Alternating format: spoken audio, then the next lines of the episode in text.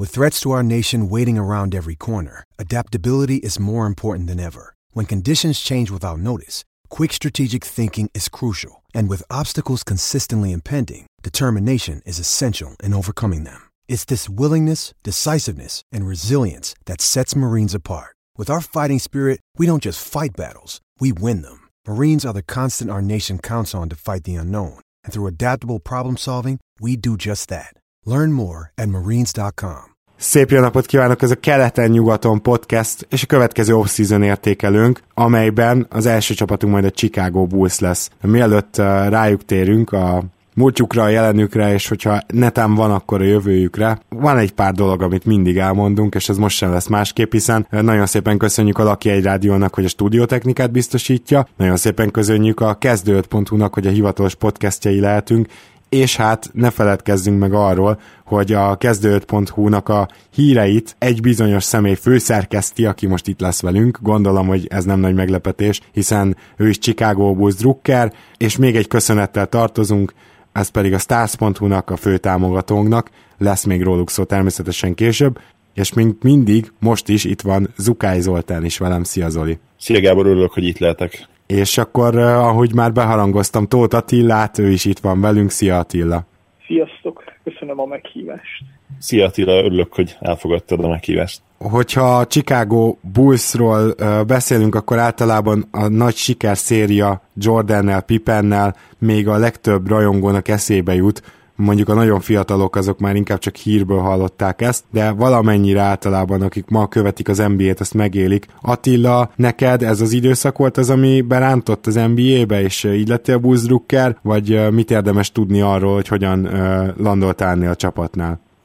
Igen, erre a korszakra tehető az én Bullshoz köthető vonzalmam. Igazából azt nem tudom, hogy mikor és hol hallottam először Michael Jordan nevét, de nekem van öt ilyen nevem, akikről ezt nem tudom, ő Will Chamberlain, Karim Abdul-Jabbar, Larry Bird, Magic Johnson és Michael Jordan, valamikor egyszer csak már úgy volt, hogy már róluk hallottam. És akkor 1996-os nagy döntő utolsó meccsét adta azt hiszem a TV3 télen-nyáron, és az volt az első, amit így, hát nem, ha nem is élőben, mert azt hiszem a délelőtti ismétlést néztem meg, de azt láttam először, és ugye mindenki tudta, hogy Jordan ilyen nagy király, olyan nagy király, csak hát amikor ezt először élőben látja az ember, akkor így meggyőző volt. Nagyon szerintem kevés a, a, olyan sportoló van, akinek ilyen legend, akit ilyen legenda övez, és hát nekem pont sikerült elgatni az egyik olyan meccsét, ami a mai napig az egyik legnagyobb. Úgyhogy innentől kezdve teljesen egyértelmű volt, hogy én búzzuk leszek, vannak ellenére is, hogy pont abban az időszakban nem sok meccset lehetett még szerintem látni, igaz, hogy a TV3 adott néhány NBA meccset, de azért nem olyan mennyiségben, mint ma. Aztán jött egy elég sötét korszak, hmm. akkor kezdtem el drukkolni a Sacramento-nak ki a 2000-es évek elején, és akkor utána azért a 2003-4-es csapata volt azt hiszem a Bullsnak, amikor a Kirk Henry, Ben Gordon, Walden féle kerettel már azért kezdtünk kilábalni a sötét időszakból, és akkor, akkor onnantól kezdve azért a két csapatot, mind a kettőt úgy követem, hogy... Szerintem a Kings vonalat azt nem is olyan sokan tudták rólad egyébként, úgyhogy... Hát most... azt írtam párszor, de nem mostanában, tehát azért mostanában a Kingsnél sok pozitívumot nem nagyon lehet elmondani, nézem őket, figyelem, de a Kingsnél is, amíg a Kingsnél ugyanaz volt a baj, mint most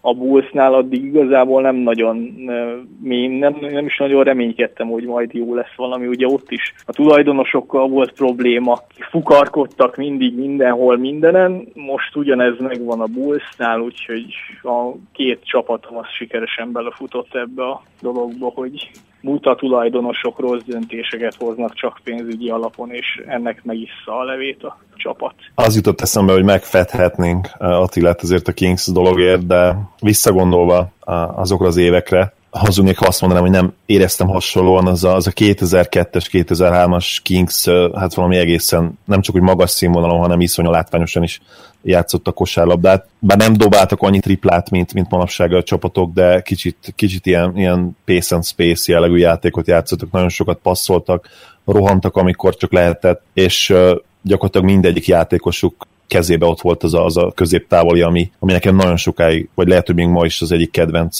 dobásom az NBA-ben. Még, még Jordan egy fél másodpercig visszatérnék. Az volt benne hihetetlen egyébként, hogy ő meg tudta teremteni ezt a státuszt a, a 90-es évek közepén, amikor már ugyan volt internet, de, de kommerciális internet gyakorlatilag még nem volt elérhető, vagy ha Jordan ma játszan és ma, ma lenne pályafutás a csúcsán, akkor vajon milyen magasságba, magasságba érhetne, ami ezt az ikon státuszt illeti. Hát lehet, hogy mondjuk ilyen uh, Mayweather, hogyha már most volt ugye az utolsó meccs, amit szintén megnyert, az egy, az egy egész jó összehasonlítási alap, csak uh, nem tudom, hogy Mayweathernek lesz-e ilyen utóélete, mert egyszerűen Jordan utána az NBA-re rátette a, hogy is mondjam, csak a tappancsát, és utána mindenkit hozzá hasonlítottak, és ez, ez az, ami nagyon fontos, hogy tovább élt ez a legenda, és gyakorlatilag ma is így köztünk van, és ugyanígy volt a boxban Muhammad Ali-nál, és akkor lehet, hogy majd Mayweathernél is így lesz, ezt nem tudhatjuk, de, de ugye például Mayweatherre annyira durván nem jellemző, hogy olyan szinten kihasználná például a szociális médiát, mint akár egy-egy ilyen popkultúrában mondjuk zenei vonalról bejövő sztár, akiknek a, az egész menedzselése gyakorlatilag fontosabb, mint a teljesítményük sokszor. Ugye Mayweathernél az még sincs így. Mindegy, szóval nehéz is kihez hasonlítani Jordant, és nehéz is azt mondani, hogy valaha a sportoló felért olyan magasságokba hírnévben, mint ő. Éppen ezért a Chicago Bullsnak ilyen szempontból még nehezebb lehetett a következő időszak, mert innentől a Jordan éra után gyakorlatilag az új Jordan érát fogja várni minden Bulls drukker, és főleg Chicagóban, ahol azért ugye az, az is nagyon híres, hogy évekig azért nem voltak hajlandók tankolni, mert Chicagóban nem lehet, de ezt majd te Attila jobban elmondod. Minden esetre én nagyon-nagyon szerettem azt a Kirk Heinig féle csapatot, amit te is mondtál, de ez a csapat valahogy nem tudott így igazán kiteljesedni. Talán egy-két puzzle darab hiányozhatott. Minden esetre azért elmentünk úgy 2010-ig, hogy, hogy nagyon releváns Chicago buszunk nem volt. A Körkájni féle csapatnak az volt az egyik nagy gondja, hogy volt egy Tyrus Thomas Lamarcus Aldridge csere, tehát hogy az ott úgy annyira nem mutatott jól, és ha Tyrus Thomas helyett mondjuk elema kerül hozzánk, akkor azért valószínűleg nem ott van a plafon, ahol megálltunk végül is, hogy a Miami-t, a bajnok Miami-t kisöpörtük 2007-ben, azt hiszem 2006-ban volt a Miami bajnok. A következő évben az első körbe kisöpörtük őket, de ennyi, nagyjából ennyit értünk el, utána talán Ben Gordon le is lépett, ami mondjuk így utólag nem egy fájdalmas döntés, de akkor, akkor azt a uh, húzást se szerettem. Abban a csapatban olyan sokkal több nem volt, de az legalább már egy normális, meg használható, meg nézhető csapat volt. Tehát, hogy nekem már nem voltak olyan uh, elvárásaim, hogy akkor lássuk a következő Jordan, mert nyilván az tök jó volt, hogy 8 év alatt 6 bajnoki cím, meg a világ legtörténetek legjobb játékosa nálunk játszott, de hogy ez azért, azért ilyen 20-25 évesen már nem ennyi, ennyit nem vár az ember, vagy legalábbis ilyen reálisan nem vártam. Annyit vártam, hogy legyen egy olyan csapat, aki akivel, akit egyrészt lehet nézni, másrészt meg nem az a lényeg, hogy hanyadik lesz a draft pick, hanem az a lényeg, hogy tudom, az első, a második, vagy harmadik körbe esetleg eljutunk egy főcsoport döntőbe a play -ba. Az sem nagyon jött össze egyszer a, a Derrick Rose féle csapatnak, igen, de, de az a baj, hogy most ettől is nagyon messze vagyunk. Azt hiszem túlzás nélkül mondhatjuk, hogy ma már az itthoni uh, online NBA társadalom, ha nevezhetjük így, egyik oszlopos tagja vagy. Mesélj egy kicsit arról, hogy ez hogy alakult ki így. Azt hiszem, hogy a, hogy a, a kezdetek azok hasonlóak lesznek például velem is. Ugye volt egy, egy elég híres fórum, ami, ami ma már, hát talán már nem is létezik, de legalábbis nem aktív. Azt hiszem, hogy ott, ott kezdődött minden jól. Jól emlékszem? Igen, igen, azt meg nem mondom, hogy ha, mikor, de talán a Bostoni Big Free-nek a bajnoki címénél csatlakoztam én az NBA1.hu fórumához, és akkor ott nagyjából ott kezdődött ez az online magyar NBA közösséggel tartott kapcsolat. De azért nem, nálad ne nevezzük simán csak kapcsolatnak, mert hogy, mert hogy gyakorlatilag ott pillanatokon belül az egyik szerkesztője lettél az NBA 1.hu-nak, és, és aztán utána meg már ebből szinte következett a kezdő5.hu, tehát hogy ott gyakorlatilag te egy ilyen online újságírói karriert is elkezdtél. Úgyhogy ezt, ezt is azért kérlek mondd el, hogy, hogy így hogy jött a motiváció, mert ez egy dolog, hogy becsatlakoztál ebbe az online társadalomba, de az egyik legfontosabb újságírója is lettél. Igazából egyetemre jártam, de, de azt akkor is tudtam, hogy nem nagyon szeretnék azzal foglalkozni, amit akkor tanultam. Aztán így jött a megkeresés először az NBA1.hu-tól, hogy legyek a szerkesztőjük, akkor azt elfogadtam, és utána nem is tudom, hogy pontosan mikor, de egy pár hétre vagy hónapra rá kerestek meg a Zsivera Gáborék, hogy szervez a Népsport, illetve a Nemzeti Sport szervez egy ilyen blogoldalt, a Népsportot, és akkor ott indítanánk egy blogot, és akkor ott kezdődött az egész történet, és a, a Népsport blogból, hát nem az, hogy szakadt ki, hanem gyakorlatilag ment tovább a kezdőt egy pár évvel ezelőtt. Hát az van már lassan szerintem hat év is, vagy négy-öt, az biztos. És ez a kezdő5.hu, ez mindenképpen egy olyan portálán nőtte ki magát, azt gondolom, amit minden magyar NBA rajongó megismert, és ezen keresztül végre magyarul is tudjuk követni a híreket. De most szeretném egy kicsit időrendben tartani a dolgokat, mert hogy eközben a Bulls-szal is érdekes dolgok történtek, miközben te a főszerkesztője lettél a legnagyobb magyar NBA hírportálnak, mert hogy jött a Derrick Rose időszak, amit megint csak egy-két szűkesztendő megelőzött, ezt tegyük hozzá, és azt gondolom, hogy Róznál elképesztő volt, ami Chicagóba ment, mert gyakorlatilag miatta hoztak egy szabályt, tehát nagyon kevés olyan játékost ismerünk, aki másod-harmadéves korára ennyire jó és ennyire domináns lesz. Te ezt hogy élted meg? Te mennyire tudtál megbarátkozni Rózzal, és külön kíváncsi vagyok arra, hogy szerinted, mint elfogott szurkoló azt mondod, hogy megérdemelte az MVP címet? Hát, igazából nekem alapvetően Róznak a játék az bejött, mert mert akkoriban az NBA-ben ez nagyon nagy divat volt, hogy van egy villámgyors irányítód, aki ugyan inkább scorer, tehát hogy inkább a pontszerzésre helyezi a hangsúlyt, mint arra, hogy kiszolgálja a társakat, de, de ő el tudja vinni a hátán a csapatot. És igazából amíg a térsérülése nem jött Róznak, addig ezt egészen jól is csinálta. Hát az MVP címe az szerintem ezt most így a Russell Westbrook MVP cím után azt mondom, hogy nem volt jogos, mert attól még, hogy a kelet egy lett az alapszakasz végét, tehát kelet első helyén sikerült végezni, attól még Róznál voltak jobb szkórerek, sok oldalú játékosok is, LeBronnak is sokkal jobb statisztikái voltak, csak ugye mi nyertük a, a, az alapszakaszt, de, de nekem ezért ellentmondás az MVP cím bármi alapján ki lehet osztani, végül is azt mondom, hogy Róznak is oda lehetett lehet adni, de hogy attól függetlenül is azt mondom, hogy ha más kapja, az sem lett volna kevésbé megérdemelt. Igazából annak a csapatnak szerintem inkább volt Tibodó védekezése az erénye, úgyhogy ha nagyon MVP-t kellett volna választani, akkor inkább, amit nyilván nem lehet, de inkább akarsz mondani, hogy Tibodó lett volna, de, de hát ha nagyon azt kell mondani, hogy nagyon kell valamit mondani, akkor azt mondom, hogy nem, én nem adtam volna oda neki,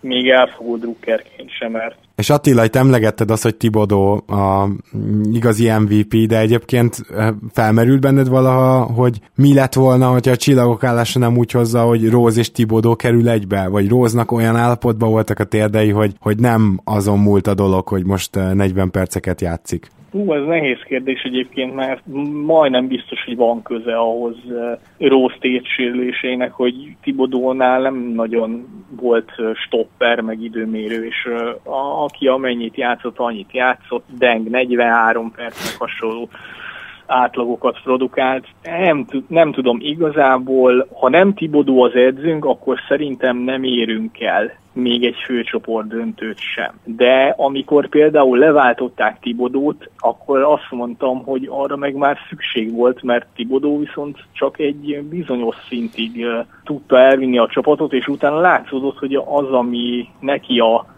amit ő kitalált, az, azt egyszerűen nem, abból nem engedett soha, pedig kellett volna változtatni. Ilyen volt az is, hogy többet kellett volna pihentetni a sztárokat, ilyen volt az is, hogy máshogy kellett volna talán használni a kispadot.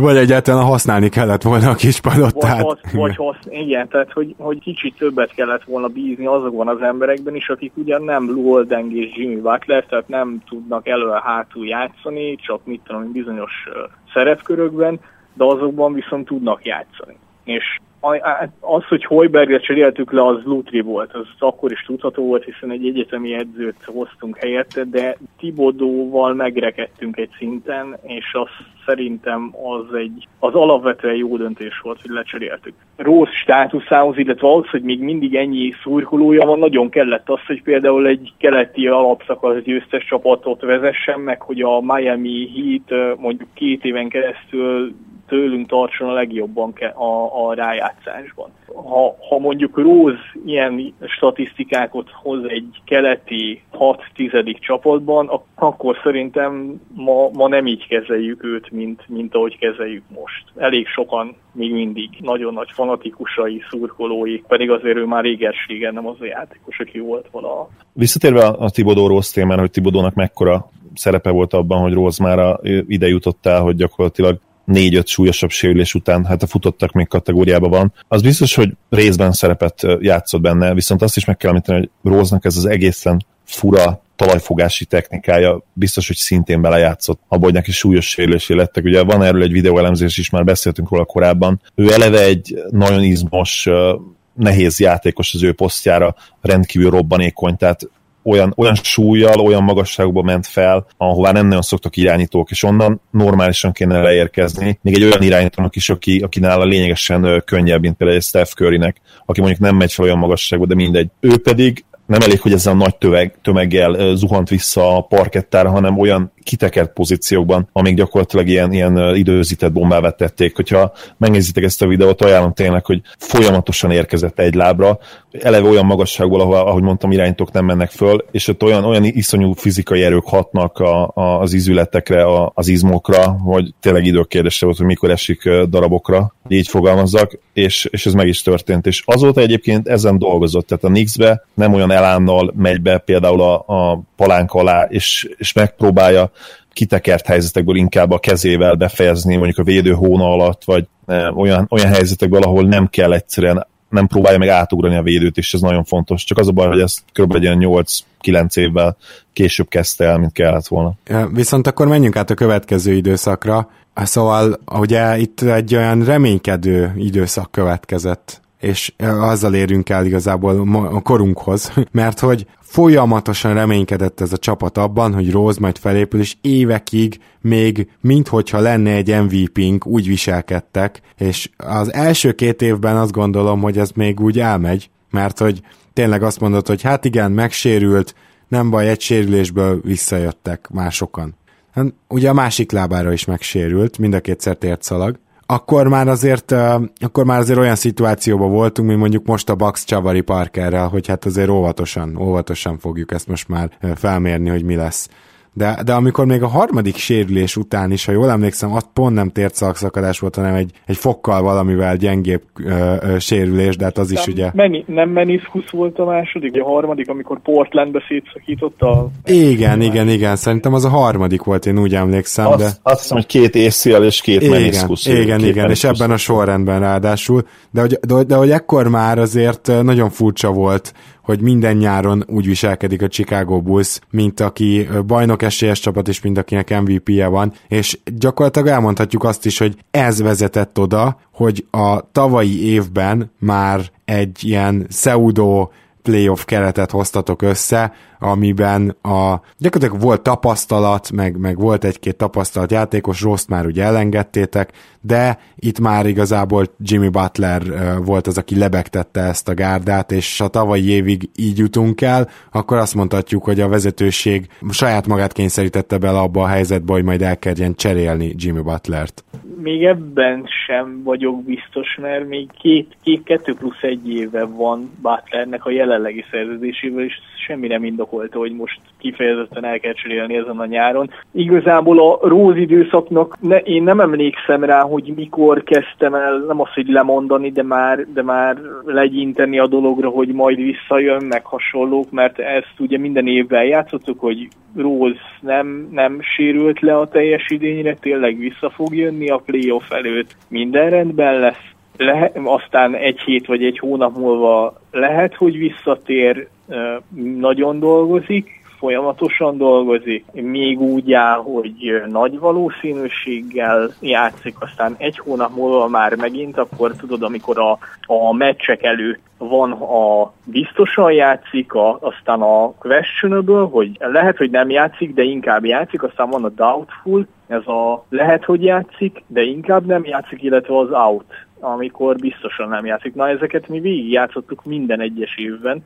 havonta, ment vissza Róznak a, a, az, hogy most mit, mit nyilatkoznak róla, hogy mennyire, mennyire valószínű, hogy játszani fog, és ezt körülbelül egy ilyen két-három év után szerintem én elengedtem, tehát hogy így azt mondtam, hogy nagyon jó, meg minden, de, de úgy se jön vissza, aztán maximum, ha visszajön, akkor pozitív meglepetésért. Ez tényleg ez megölte a, azt, hogy mi merre felé építkezhetünk, de, de igazából ott még a vezetőséget nagyon hibáztatni nem tudtam, mert Rose pont akkor írta alá a azt hiszem, hogy talán akkor még hat éves hosszabbítást írt alá, ami előtt lesérült. Tehát, hogy ők a 2012-es playoff első körébe szakadt szét először a, a térde a Sixers ellen, és ő neki akkor már megvolt a hosszabbítása, tehát azzal már sok minden nem lehetett kezdeni. Ott most egy, egy 5 éves, meg évi 20 milliós szerződés, azt nem lehet elcserélni, tehát hogy azt nem teszi át senki. Rózba bízni kellett x ideig, meg is tették, sajnos pont, pont olyankor sír, mert ha nem hosszabbítunk vele egy évvel korábban idő előtt, akkor például szétszakadt térdel, az se biztos, hogy ki, hogy maximum szerződést adunk neki. Ez egy teljesen más szituáció lett volna, de mi egy évvel korábban hosszabbítottunk vele, onnantól kezdve nem volt hova mozogni, abban, abban kellett bízni, hogy, hogy ő felépült. Tulajdonképpen nem volt akkor a mákotok, mint Steph Curry-vel a Warriorsnak, ugye mindkét értelemben, mert egyrészt a Warriors olyan szempontból, hogy még, még időben látták, hogy Currynek a bokája rossz lesz, és akkor ezért egy sokkal olcsóbb szerződést tudtak vele aláírni, és még emellett Curry bokája meg is javult, tehát hogy, hogy azok, a, azok még ráadásul el is mentek azok a problémák. Hát nektek mind a két oldalról ugye a rosszabbik lehetőség jutott. Igen, ez így van, és, és azt mondom, hogy tényleg ott, ott nem, sajnos nem hátradőlve kellett végignézni, hogy mi lesz, de, de nagyjából igen. Abban kellett bízni, hogy Deng, meg a, a, akiket ledraftoltunk, Butler és a többiek, ők ki, kifejlődik magukat, és ezt így nagyjából valamennyire meg is tették, aztán, hogy Róz játszik-e vagy nem, az minden évben eldőlt, sajnos az, hogy nem. Utána volt egy nyarunk, amikor Rózt elcseréltük Robin Lopezékre, és akkor az egy egész vállalható döntésnek tűnt, csak utána összejött a tavalyi nyár, amikor igazából itt azt is hozzá kell tenni, hogy ami 2011-ben például működő szerkezet volt, egy rózra építeni, vagy 2010-11 környékén rózra építeni, akkor van két ilyen defenzív magasod, mint Társ Gibson, meg Joachim Noah, és akkor egy ilyen all-around, de semmiben nem jó, de igazából minden tudó kis csatár, mint Lolden. Ez akkor tök jó volt, csak közben a liga elment ebbe a pace and space irányba, és 2016-ban sikerült egy olyan keretet összehozni, ami viszont már egyértelmű egyértelműen a vezetőségnek az óriási butasága volt, amiben leigazolták Rajon Rondót, meg Dwayne Wade-et. Hát igen. Amellé a Jimmy Butler mellé, aki szerintem jóval karakteresebb játékos, mint Deng volt, de egy valamit pont nem tud sokkal jobban, ez a tripla dobás. Összeraktak három ilyen embert, én a tavalyi felvezetőbe is beraktam a bulls a, azt hiszem talán a 9-12. helyre, és amikor kiesett a Bucksból uh, Middleton, akkor fölvittem őket a szezon elejé erős sorrendben 8 és ott kaptam hideget, meleget, de tehát, hogy egy, egy, a, a jelenlegi ligában három ilyen embert összerakni, most se, semmi értelme nincs. Azt, is le, azt leszámítva, hogy már egyik sincs a pályafutás, illetve Butler a pályafutása csúcsán van, vagy afelé közel, hogy Véd és Rondó már sehol nincsenek ahhoz képest, ez is biztos. E, ez innentől kezdve az volt a bajom ezzel az egésszel, hogy játékban sincs semmiféle koncepció abban, abban, amit mi próbálunk építeni, mert, mert ez egy halott ötlet egy nulla spacing rendelkező csapatot összerakni, ez manapság nem működik. Akkor se, ha megfeszülsz, meg akkor se, hogyha ha öt olyan játékos raksz össze, akiknek ilyen nagy nevük van. Hm, meg hogyha ezt tetézed, tetézed azzal, hogy mondjuk a legjobb tripla dobódat, McDermottot elcseréled azért a Payneért, aki gyakorlatilag Na, ez, utána ez, is ez a... Már egy ez egy következő dolog. A, a, az első hiba szerintem a rondó védféle igazolási szisztéma volt. Annak semmi értelme nem volt, de évközben úgy gondolták, hogy akkor rebuild. Na most Ebben meg megint semmiféle előre elgondolt dolgot nem vélek felfedezni, mert sikerült, ugye McDermottot, aki a tripladobónk lett volna, mert azért azt tegyük hozzá, hogy McDermottnak nem igazán ment a játék. De sikerült elcserélni Cameron Payne-re, aki viszont egyelőre a kórházon kívül nem sok minden, nem sok helyen mutatott még bármit is. Tehát, hogy uh, egy, egy, ilyen nagyon jó hangzó, meg két évvel ezelőtt uh, loteri húzás volt, azt hiszem talán 1 per 14-es volt, de ezt meg kellene néznem. De ezen kívül sok minden nem tud felmutatni. Na most rá elcseréltük, és akkor jött a nyár, amikor meg Butlert elcseréltük áron alul, ahol sikerült szerezni még egy irányítót, tehát a két cseréből az egyik biztos, hogy bukó mert Pénből és Kriszdámból biztos, hogy nem lesz egyszerre játékos, ez kizár dolog. Mielőtt akkor folytatjuk ezzel, és konkrétan fel is soroljuk, hogy kik mentek, illetve jöttek ebben a cserében. Még egy nagyon vicces mellékzönge az előző szezon elejéről. Ugye, ahogy mondtad, összejött ez a nagy hármas, a, a, amelytől azt vártuk gyakorlatilag, hogy hát ilyen horribilisen rossz spacinget hozzon, ami végül teljesült is, de, de ami vicces volt, hogy emlékszem az első, azt hiszem egy vagy két hétben nagyon-nagyon jól dob, dobálták a triplát, és uh, voltak már olyan szurkolói hangok, hogy na tessék, nem lesz semmi baj a spacinggel. Azt hiszem ilyen 40% felett dobták az első két hétben a triplát, és hát aztán természetesen a szezon végére, hát nem, hogy ők lettek a liga legrosszabb tripla, triplázó csapata, hanem torony magasan ők lettek a legrosszabb, azt hiszem ilyen 30%-kal dobálták kollektíve, úgyhogy ez egy, hát egy rendkívül vicces mellékzőnge volt az előző szezonnak. És akkor a, a csere, ugye Jimmy Butler-t adtátok a 16.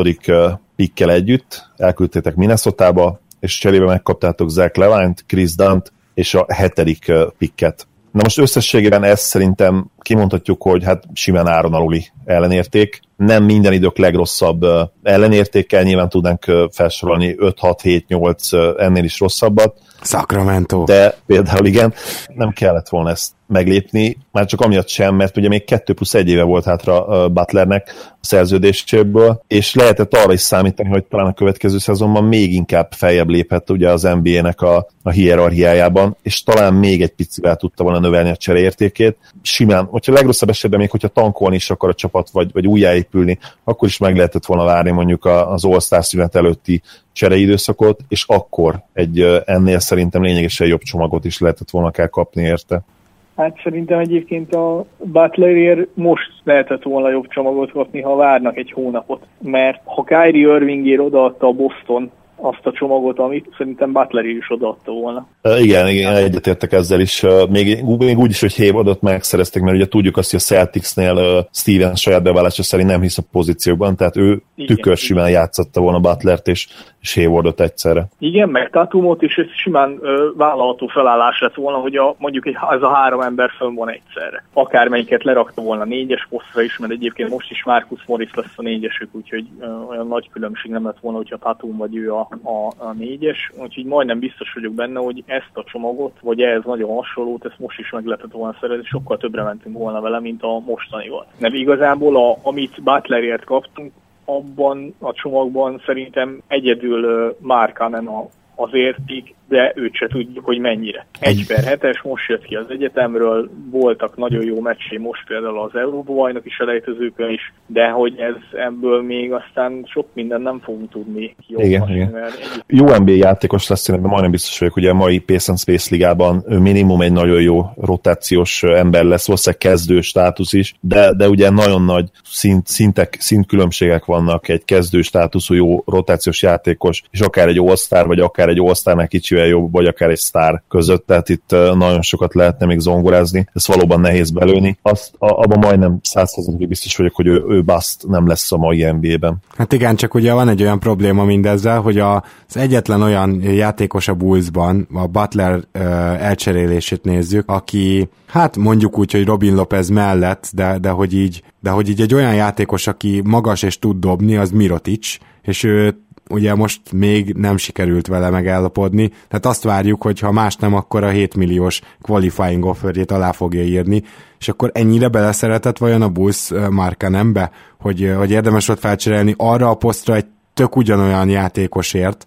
de elképzelem, hogy nem majd jobb védő lesz, elképzelem, hogy majd jobb pattanózó lesz. Az első évében, ha Mirotic szintjét hozza, akkor szerintem már mindenki a földhöz fogja csapni a segét Chicagóban. Szóval csak ezt mondom, hogy, hogy ilyen szempontból mindig mondhatjuk, hogy best player available, de, de akkor kérdezem én, hogy akkor például miért kellett ebbe a csomagba beadni még a 16. pikket. Szóval nekem vannak ilyen problémáim. Igen, az senki. Tehát, hogy a, még annyit, annyit sem sikerült kisajtolni Butlerért, hogy kapjunk egy elsőkörös, mert igazából az nem, az nem egy ö, elsőkörös volt, hanem az egy pick swap volt, tehát mi adtuk a 16. picket, ők megadták a 7 Na most, ha már a vezetőség értetetlen döntéseiről volt szak, azt azért el kell mondani, hogy szerintem Miroticsról mi lemondtunk, és azt sem ö, tudom mondani, hogy e, ezt, ezt olyan rosszul tennénk, vagy hogy nem tudom megérteni, hogy miért csinálják ezt. De Miroticsban sokkal több van, mint amit nálunk mutat, de amit nálunk mutat, az egyszerűen nem éri meg. Az, hogy, az, hogy ő márciusban elkezd játszani, és 40 meg 50 százalékkal dobja a triplát, az nagyon jó, de március előtt egyelőre nem mondom, hogy vállalhatatlan, de közel van ahhoz, mert ő shooterként nem dobhat 30 vagy 32 százalékkal. Tehát Igen, tehát a Mirotic, az a, ahogy mondani szokták, az a shooter, aki, aki nem tud dobni. igen, igen, tehát és akkor, akkor, akkor aztán használhatatlan Mirotic, és ezért nem, nem adhatunk neki nagy pénzt. Ha valamit megértek, akkor az az, hogy Miroticról lépni akarunk. Akkor itt qualifying a föl lesz, nem? is az a bajom, hogy azt mondják rá, valaki azt mondja rá, hogy a következő Dirk Nowitzki, valaki meg azt mondja rá, hogy a következő Nikola Mirotic, és amit mondtál az előbb Zoli, viszonylag nagy különbség azért a kettő között. Tehát, hogy a, a következő Dirk Nowitzki lesz, akkor azért el tudom fogadni ezt a cserét, ezt a Butler cserét. A következő Mirotic, akkor meg kidobtuk Butler gyakorlatilag az ablakon ingyen. Akkor itt azt vizionálod egyébként Miroticsnál, hogy ugyanúgy, mint Noel, alá fogja érni a qualifying offert. Igen, és szerintem a deadline előtt megpróbáljuk elcserélni három zacskó ha másért nem, mert igazából jövő nyáron majdnem biztos vagyok benne, hogy le, le fog lépni. Minden mellett viszont ugye, miután megvolt ez a csere, és már akkor is elmondtuk, hogy ez nem, nem, nem tűnik túl jónak, a Bulls, beleértve a másik cserét is, amit szintén emlegetünk, a Cameron Page cserét, legalább mondjuk elindult egy bizonyos irányba, tehát itt most nem is tudom, hogy a Jordan éra óta talán, talán csak az az egy David Cornélos év volt az, amikor valamennyire kimondva tankolt, de, de most azért egyértelmű ez az irány, csak hogy van egy olyan problémám, mindezzel, hogy ha tankolni akar egy csapat, mint ahogy a Philadelphia tette, mert ezt leginkább ahhoz tudnám hasonlítani, akkor szerintem nyugodtan kijelenthetjük azt, hogy ha még van értéke, akkor azt minél több tehetséges fiatalra kell váltani. Ugye ez gyakorlatilag, ahogy említetted, az egyszem Markanembe így, így megvalósult, és hiába imádom például Paul Zipszert, ő, ő, ő, ő belőle se látom, hogy, hogy kezdő lehet az NBA-ben, és végignézel a kereten, és szinte mindenkiről ezt mondott. Tehát van-e legit kezdő, vagy olyan potenciál bír bíró játékos szerinted most nálatok, Markanenen kívül, aki vagy most azt mondod, hogy igen, ő kezdett egy NBA csapatban, vagy azt mondod, hogy benne van a potenciál. Mert szerintem gyakorlatilag nincs. Hát szerintem a Kriszdámban benne van, de ahhoz meg kell tanulni a dobni, amit még egyszer elmondok, az egyetlen dolog, amit szerintem meg tud tanulni bárki, csak az a baj, hogy Dánnak is a nulláról kell indulni. És azért az nem egyik napról a másikra fog megtörténni, ha egyáltalán megtörténik, hogy ő megtanul dobni, mert egyébként atletikus képességekben, meg minden másban ott van, hogy, hogy használható lenne,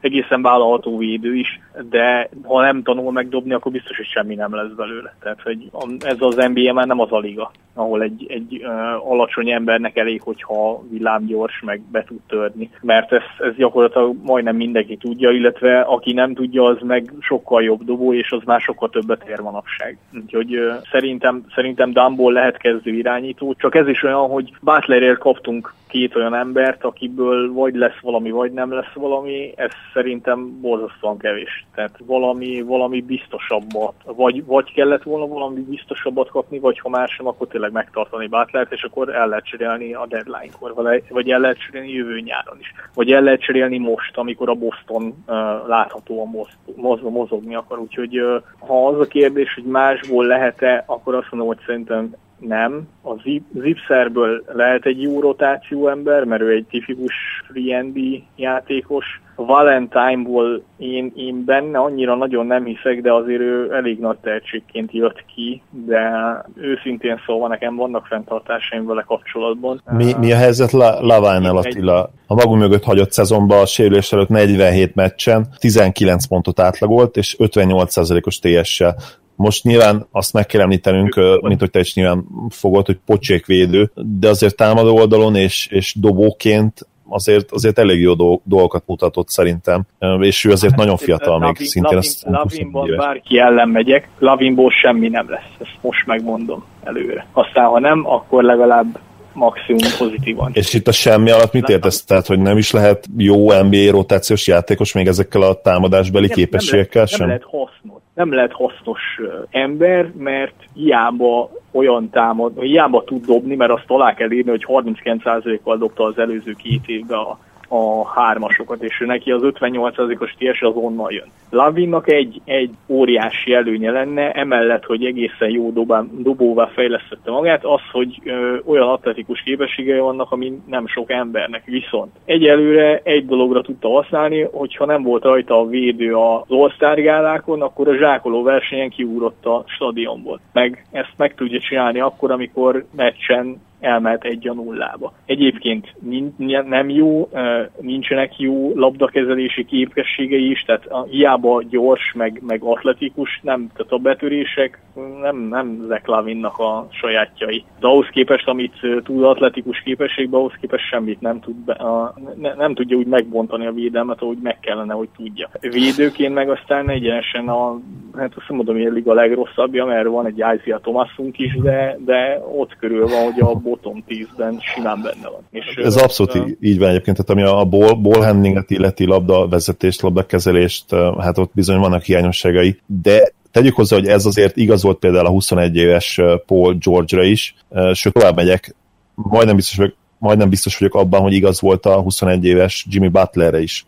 Csak már mind a kettő hát, akkor is jó védő volt, nem? Tehát igen, Paul George igen, is, meg az, Butler az, az is. egy nagy bajom, hogy akkor már, már akkor is, az egy, mind a kettőről tudtuk, hogy hátul már akkor is megcsinálják azt, amit Lavin az el, előző három évvel összesen nem védekezett annyit, mint az a két emberke egy, mit tudom én, egy tíz meccs alatt. Ez, ez abszolút így van, és ez teljesen jogos, viszont ugye itt arról beszéltünk, hogy, hogy nem lehet hasznos NBA játékos, tehát azért, hogyha a támadó oldalon ezeket megoldja, és ő tud fejlődni, azért szerintem nem, ennyi, nem feltétlenül ennyire borús a kép. Az természetesen már most is egyértelmű, vagy legalábbis 99% hogy soha nem fog felérni Butler és George szintjére, ami ugye ilyen borderline top 10 játékos, és mondjuk ilyen MVP szavazáson ilyen 6., 7., 8. helyen végezhetnek talán a legjobb szezonjukban. Tehát ezt a szintet nyilvánvalóan nem fogja elérni soha Levány, de azért szerintem egy hasznos NBA karrier még, még simán benne lehet a pakliba, meglátjuk, hogy uh, mire megy vele. Nyilván az ACL uh, sérülés az egy ilyen atletikus srácnál eleve uh, külön, különösen bajos. Hát la- lassan szinte minden ilyen hiperatlet fanatikus játékosnak igenis egy-egy ilyen sérülésbe figyel a karrierjébe. Ez az elmúlt években eh, számomra nagyon egyértelművé vált, és nagyon kíváncsi vagyok, hogy ki az, aki majd időben elkezdi átalakítani a játékát, és ugye Levin sem tette ezt. Annyit még ez a Levin témához, hogy, hogy a, nekem az időzítés se tetszik benne, hogy most sikerült megszerezni egy játékost, akinek a, a, az ACL-je elszakadt, az lehet, hogy a szezon elejére kész lesz, de azt is tud tudjuk, hogy ACL szakadásból nem szoktak csúcsformába visszajönni az emberek, akkor is, hogyha viszonylag gyorsan felépülnek, mert, mert kell egy fél év, amíg le, le, ugyanolyan lesz a térde, mint volt, ha egyáltalán ugyanolyan lesz. Igen, azt, azt mondják, hogy 18-20 hónap, ami, ami ténylegesen, amíg egy atléta ténylegesen elérhet arra szintre, amíg már fizikailag is hasonló szinten van, és mentálisan is ugyanúgy tud mozogni, mert itt, itt egyébként az is felmerül mindig problémaként, hogy nem ugyanúgy mozognak, mert egyszerűen féltik még a, még a térdüket nagyon sokáig, akár már teljes gyógyulás után hónapokkal is. Igen, és az a probléma, hogy jövő nyáron Zach Lavin korlátozott szabadidőt kezdett. Tök jó megszereztük, meg lehet belőle még akármi, mondjuk az akármi már nem, de, de ha mondjuk ha azt mondod, hogy lehet belőle egy Jordan, vagy egy Jamal Crawford, tehát aki egy ilyen, egy ilyen cserejátékos, akit arra használsz, hogy a padról bejön és scorer legyen, hátul meg aztán az veri meg, aki akarja. Na ilyen lehet, hogy lehet belőle, és Crawfordnál hatékonyabb is, mert hatékonyabb volt az előző két szezonjában is, de jövő nyáron ott vagyunk, hogy akkor vagy aláírja a kúót, amit nem hiszem, hogy alá fog írni, vagy, vagy kitömhetjük, vagy ingyen elengedhetjük. Lavinnak nem adnék egy, az biztos, hogy 10 milliót biztosan adnék neki. Mert aki ilyen gyenge védő, arra, arra maximum ilyen 15-20 perces szkórerként lehet számolni mondjuk legyen 25. De akkor már abban a 25 percben ott már elősen el kell dugni a pályán, és azt nem olyan nagyon könnyű megcsinálni. Hát ha a Tibodó védekezésnek nem sikerült, akkor igen, ez sokat mond.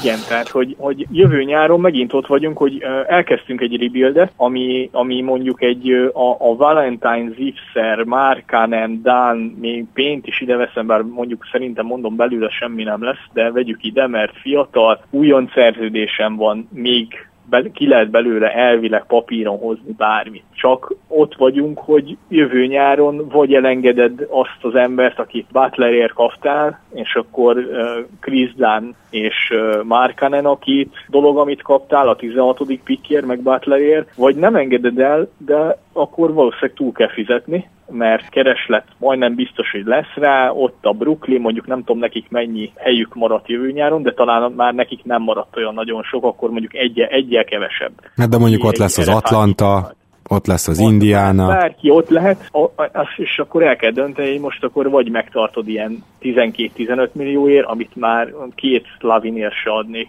ennyi pénzt, nem hogy egyért, vagy, vagy tényleg azt mondod neki, hogy köszöntük szépen az egy évet, amitből a felet az ACR-re, habodra kellett tölteni, meg, meg, meg a többire. A másik felében pedig négyen védekeztek helyetted, hogy öten legyünk, ez nem, nem, nem egy jó helyzet, tehát hogy egy, egy rebuildben egy ilyen játékos szerintem butaság megszerezni. Legalábbis arra építeni, egy olyan célra építeni egy rebuildet, amiben ő az egyik fő érték, mert őt egyébként azt nagy problémának gondolom, hogy őt nagy értéknek tartják a Bulls vezetőségében. Ez gond. Hogy én ezt nagyobb gondnak tartom, mint azt, hogy mm, lementünk a teljes újjáépülésre. Beszéltünk itt most sokat, sőt tulajdonképpen a Jordan ére utáni időkkel kapcsolatban szinte csak és kizárólag a rossz döntésekről, kudarcba fulladt szezonokról beszéltünk. Hogyha a mostani keretre gondolok, mennyire tudsz beleállni ebbe, ebbe a dologba, ebbe a rossz keretbe, és azonosulni azzal a gondolattal, amiről bizonyára tudod, és a hallgatóink is tudják, hogyha már hallottak keleten-nyugaton, mert majdnem minden adásban elmondom, azzal a hitvallással, hogy ha már nem lehetsz jó, akkor legyél nagyon rossz. Én azt gondolom, hogy ez a Bulls lehet nagyon rossz, és ez hát lehet nagyon jó is a csapat jövőjét illetően a, a rossz kerettel én, én nekem az semmi gondom nincsen, tehát uh, muszáj, muszáj valahonnan elkezdeni építkezni, és például a, mivel megvan a saját draft jogunk, ezért uh, ha idén nagyon rosszak leszünk, akkor az hozhat egy Michael Porter Jr.-t, vagy egy Luka Doncsicsot, az egy, az egy nagyon jó dolog lenne, és emiatt azt mondom, hogy nem volt teljesen halott ötlet az, hogy, az, hogy mi most szétszedjük a csapatot. Az ellenértékek abszolút nem tetszettek, amiket uh, kaptunk a cserékért, de ma maga az, hogy lemenjünk a, a liga aljára, abban van ráció a Golden State miatt nem nagyon fog fűnőni a többieknek következő legalább kettő évben, de ha mondjuk Clay Thompson nem adja föl a sikereket az egyéni csillogásért, akkor azt a kettőt azt ilyen 5-6-ra is nyugodtan ki lehet nyújtani, és akkor a, ez az újjáépítés, ez teljesen logikus döntés. Abban nem vagyok biztos viszont, hogy az, hogy mi most nagyon rosszak leszünk, az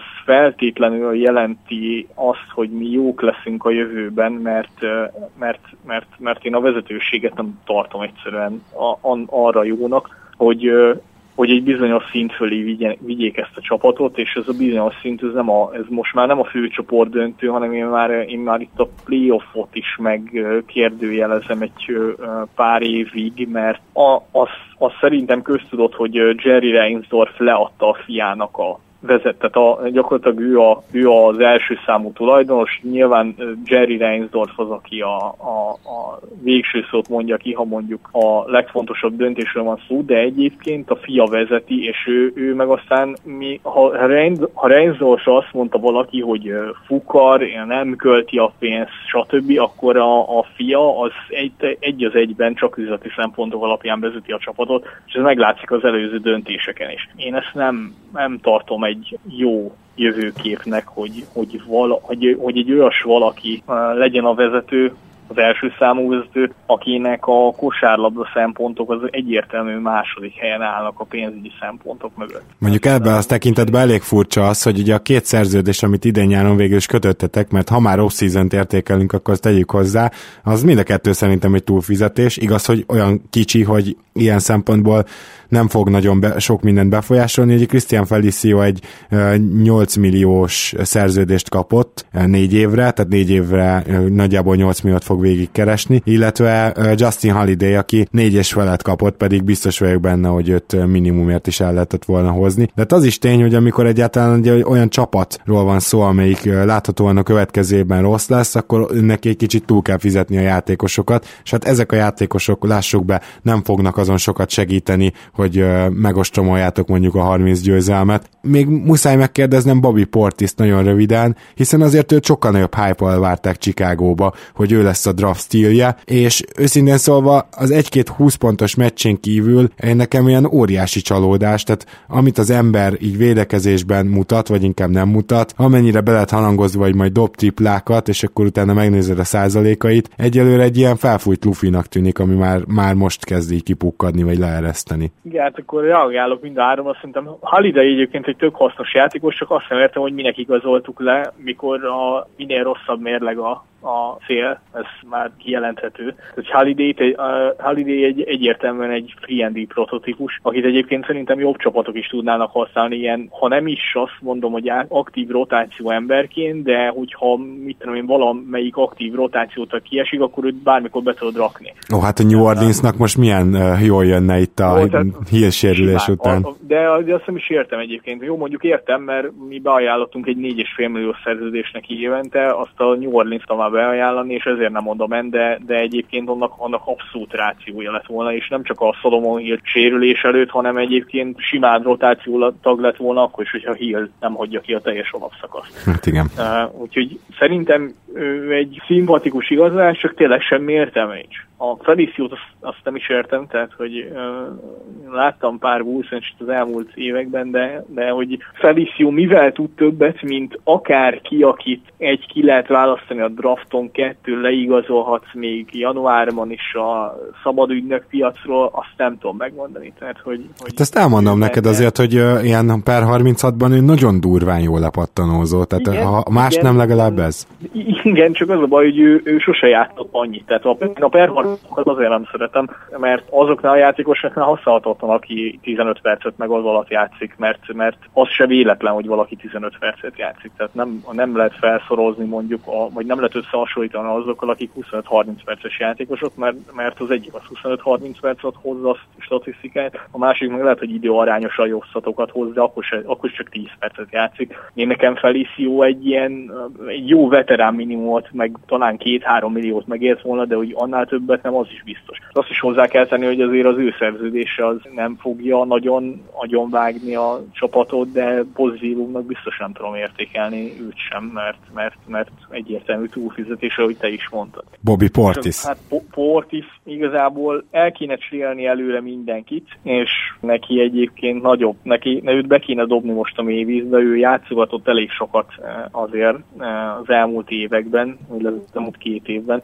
Szerintem őt be kéne most dobni még, hogy a következő két évben kiderüljön tényleg, hogy tud-e véde, vagy akar-e védekezni, mert egyébként az nem, nem tudás kérdése, hanem akarás kérdése, hogy mennyit tud fejlődni támadásban, tehát én még én Robi Lopez, illetve Miroticot még biztos, hogy elcserélném előle, és akkor a Márka nem Bobby Portisszal mennék neki. A, hát nem az évnek, mert szerintem Miroticot nem fogják csak a deadline-nál. És nem is, nem is a palánk alatti védekezésnek. Ne, hát igen, igen, igen. De ha nagyon rosszak akarunk lenni, akkor egyrészt legyünk nagyon rosszak, tehát akkor Portisbe lehet rakni palánk alá, aztán mindenki megver minket, mint szódás a lovát, viszont legalább vagy fejlődik, vagy rájövünk mielőtt neki is lejár az újon szerződés, hogy akkor bennem se kell gondolkodni hosszú távon, mert az lenne a legnagyobb utaság, hogy akkor most még pihentetjük, meg jegeljük, meg nem tudom mi lesz, és utána adunk neki egy, mit tudom, egy évi 12 milliót, ami nálunk simán benne van. Hm. Hát igen, ez egyébként tiszta sor, teljesen egyetértek, főleg, hogyha azt nézzük, hogy ugye Dwayne Wade is egészen biztosan a kivásárlásról se fog jutni, szerintem elkezdi nálatok az idényt egyébként, olyan érzésem van, aztán, aztán Én majd az első összeveszés. Szerintem, is nálunk lesz, úgyhogy szerintem neki kell egy hónap, mire rájön, hogy ezt nagyon nem akarja csinálni, és akkor fog utána lemondani pár millióról, mert a vezetősünk azt meg nem fog, ne, azt megmondták már, hogy nem 24 nem milliót azt nem kapja. Igen. igen, nem, nem kapja, akkor fogja kivásárolni, akkor fogják kivásárolni, hogy ha anyagi ö, engedményt ad, tehát hogyha ez megéri a csapatnak is. És ezért szerintem érdekes ez szerintem, mert ugye a payrollotok most úgy áll, hogy 73 millió vagytok, és a Mirotic, ahogy mind a ketten várjuk, aláírja a qualifying offert, akkor az 81, majdnem 82 millió lesz. És ez miért érdekes? Egyrészt az, hogy így éppen, hogy de eléritek az alsó határát, amit mindenképpen meg kell, hogy legyen a capnek, másrészt pedig azért, mert ti majd alkalmasak lettek arra is, hogy, hogy akár vet, vehettek át rossz szerződés draft pickért, és mivel jövőre kb. így is 31 millión álltok úgy garantált maniban, de hogyha, hogyha nem garantáltakat is ide veszük, akkor 54 millió, ezért ha most átvesztek egy nagy szerződést, az még nem is fog fájni, akkor még, még, még nem is fogjátok nagyon befolyásolni hosszú távon a terveiteket. Tehát én mindenképpen azt várom a Bulls-tól, és itt, uh, itt akkor térjünk el arra tényleg, hogy te is mit vársz a következő évben, hogy egyrészt a 20 győzelem meg lesz, akkor már szerintem, már szerintem örülhet az, aki azt akarja, minél több meccset nyerjen a Bulls, hogy így fogalmazzak. Másrészt pedig Wade egyetértek veled, egy-két hónapon belül ki lesz vásárolva, és harmadrészt pedig nagyon is aktívak lesztek a cseréknél, a trade deadline előtt, és szerintem legalább egy szarszerződés át fog menni majd Chicagóba, Kérdés az, hogy megint milyen döntést hoz ilyen szempontból a vezetőség, mert hogyha egy viszonylag rossz draft pickért jön egy négy éves szerződés, akkor az úgy nem érte meg, de hogyha mondjuk egy viszonylag jó ért jön egy két éves rossz szerződés, akkor mindjárt más a helyzet. Hát ezt még most nem tudom megmondani. De hogy állsz a következő évetekhez? Én a vezetőségben nem bízok továbbra sem, úgyhogy a, lehet, hogy lesz csere, meg átveszünk rossz szerződés pikkel, csak megvárom, amíg átveszünk ezt a megnézzük, hogy milyen rossz szerződés lesz, meg hogy milyen pikket kapunk, mert mert ebben a vezetőségben benne van az is, hogy jó, első körös draftjog tök jó, és akkor átveszük a 30 az 1 per 30-as piket, meg átveszünk egy 5 évi 25 milliós évi 25 milliós szerződést a semmire. Úgyhogy én nem, én nem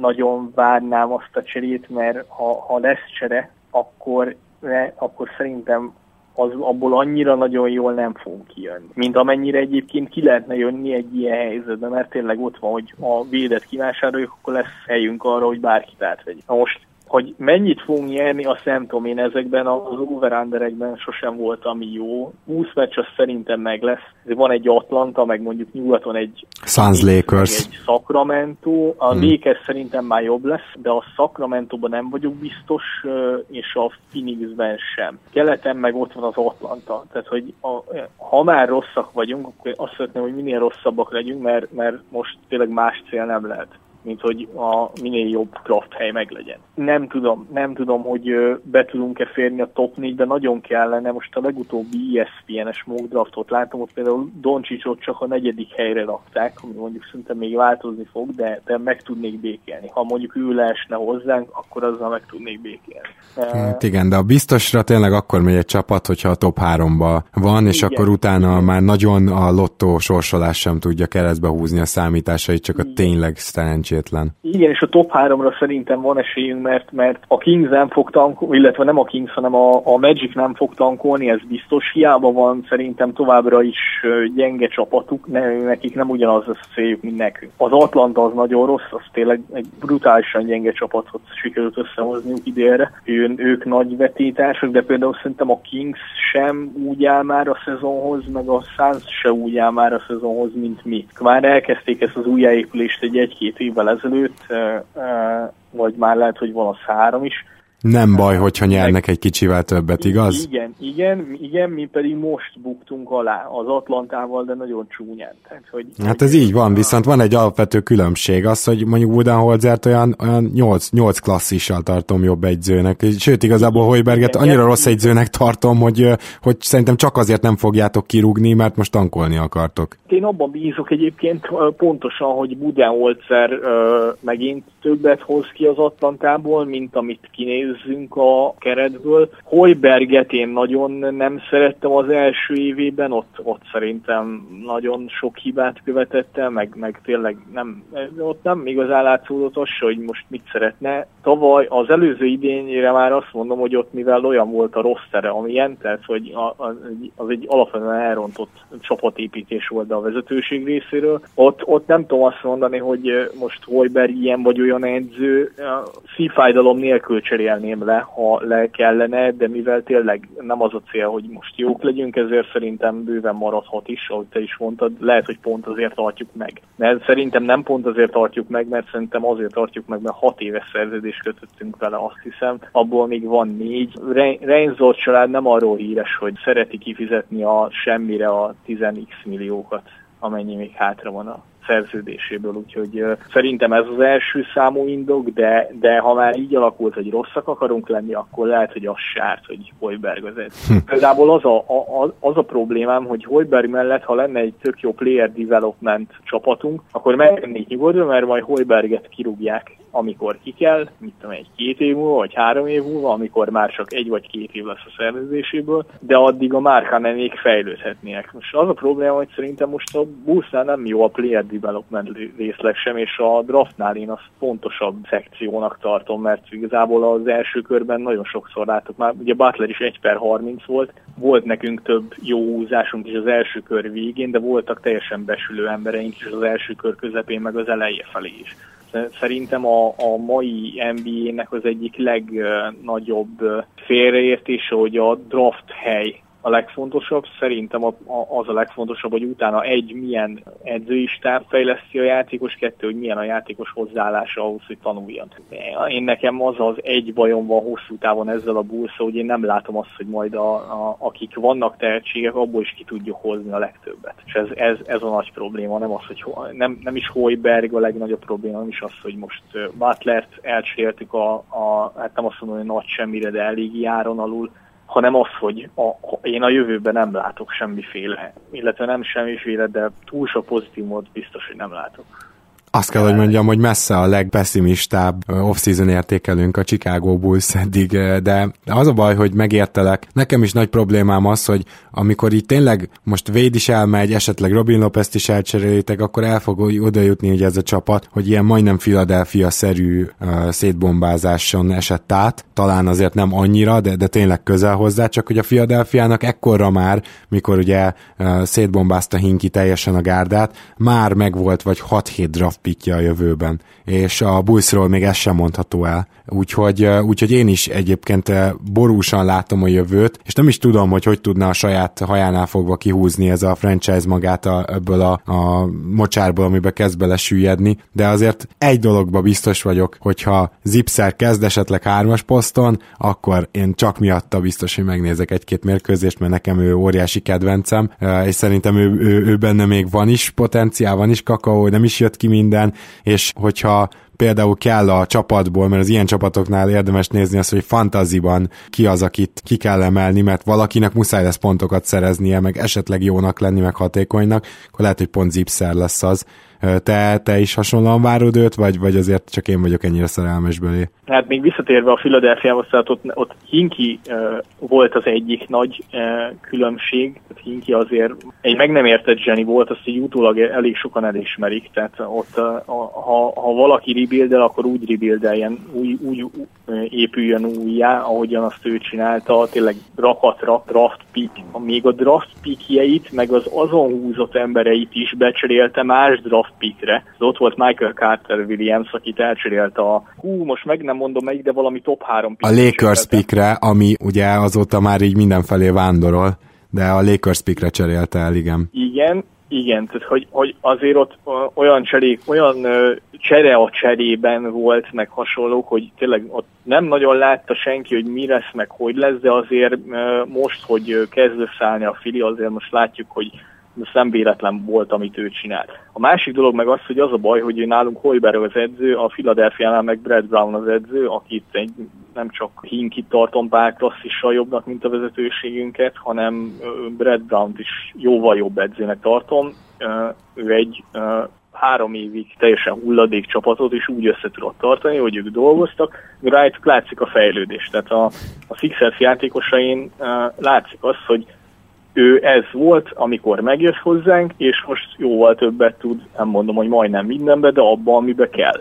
És ráadásul az a csapat, az amikor tök utolsó volt, akkor is volt olyan év, emlékszem, amikor top 20-ba voltak védekezésbe, és ez most így nem hangzik olyan nagynak, de hát gondoljunk már bele, hogy a tíz győzelem eléért küzdő gárdáról beszélünk. Igen, tehát... meg hát majdnem déligás játékosokkal sikerült a fele rostert feltölteni, mert ugye nagyon sok sérültük volt a, a, az első pikkekből, meg a, a, a, akiket a draft elején úszak, ugye Saric nem ment át két évig, uh, Simons is sérülten kezdi most, de Embiid, nem tudom hány évet hagyott ki, kettőt, meg utána most ugye a felet a harmadiknak. Nagyon rengeteg sérültjük volt, és a, a ilyen abszolút no-name emberekkel volt feltöltve a között, és úgy sikerült top 20-as védekezést csinálni. A, tényleg Brad Brown előtt is le a kalappal, meg ugye az egész Sixers előtt kivárták a gyenge éveket, és most learatják a babírokat. Ez nagy bajom, hogy én nem látom azt, hogy nálunk ez meg fog történni három éven belül. Tehát mi lementünk kutyába, ahogy a Sixers is lement, csak ennek, ennek valahol ki kell jönni a pozitív oldalnak is, de ahhoz tenni is kell. És nem úgy nézem egyébként, hogy a jelenlegi vezetőség vagy a szakmai stáb tud annyit tenni, hogy mi ebből ki tudjunk vergődni. Hogy kit lehetne nézni, vagy hogy Zixer, Zixert én egy, egy ilyen abszolút ilyen kiegészítő embernek gondolom, de annak az is kell egyrészt, másrészt meg azt sem adják ingyen. Tehát ő egy, ő egy ilyen vállalható három friendi játékos lesz, nem hiszem egyébként egyébként, hogy olyan nagy szezont fog futni, hogy például egy, egy fantasybe megéri elvinni. Nem, ott lehet Robin Lopez a legjobb de, példa, mert viszont Robin Lopezen kívül senki nem fog pattanózni, úgyhogy igen, lehet, hogy őt mondjuk érdemes. Nem biztos őt majdnem biztos, hogy érdemes. Uh, igen, én, hát nem tudom, Márka nem még túl labilis lesz, meg az, hogy a többiek tényleg ilyen, úgy fiatalok, hogy, hogy, hogy az egyik héten uh, lehet, hogy ők szerzik meg a fantasy tulajdonosnak a győzelmet, másik héten meg ők bukják el az egészet. Szerintem ott Bulls játékosokkal óvatosan kell bánni, ott Robin Lopez az be lehet húzni, mert, mert ő benne, benne van az a 10 pont körüli átlag, és akkor Meldi a, a rakat pattanó, ő, ő hasznos lesz, az összes többi emberünk az olyan, hogy vagy van benne valami, vagy nem. Sport is lehet egyébként fantasy szempontból jó, mert a fantasy nem nézi a védekezést. Benne, benne van az, hogy hogy ő, ő viszont elég, elég, elég jól fog termelni. Főleg egyébként, ha Mirotic előbb megy el, mint ahogy számolunk. Azt nem hiszem egyébként, hogy ingyen elengedjük Miroticot, de, de, de abban nem vagyok biztos, hogy a deadline-ig kihúzza. Kíváncsi leszek. Minden esetre nagyon szépen köszönöm, hogy rendelkezésünkre álltál. Most egy kicsit hosszúra nyúlt ez a beszélgetés, úgyhogy ezt a Bulls eh, beharangozót, ezt teljesen külön fogjuk majd a rendelkezésetekre bocsátani, kedves hallgatók.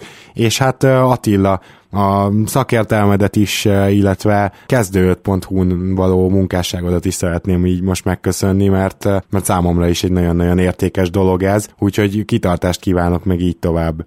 Köszönöm szépen és a, azt is, hogy meghívtatok a podcastbe. Szia, szia! Szia Attila, én nagyon köszönöm, hogy megtiszteltél minket, és elfogadtad a meghívást.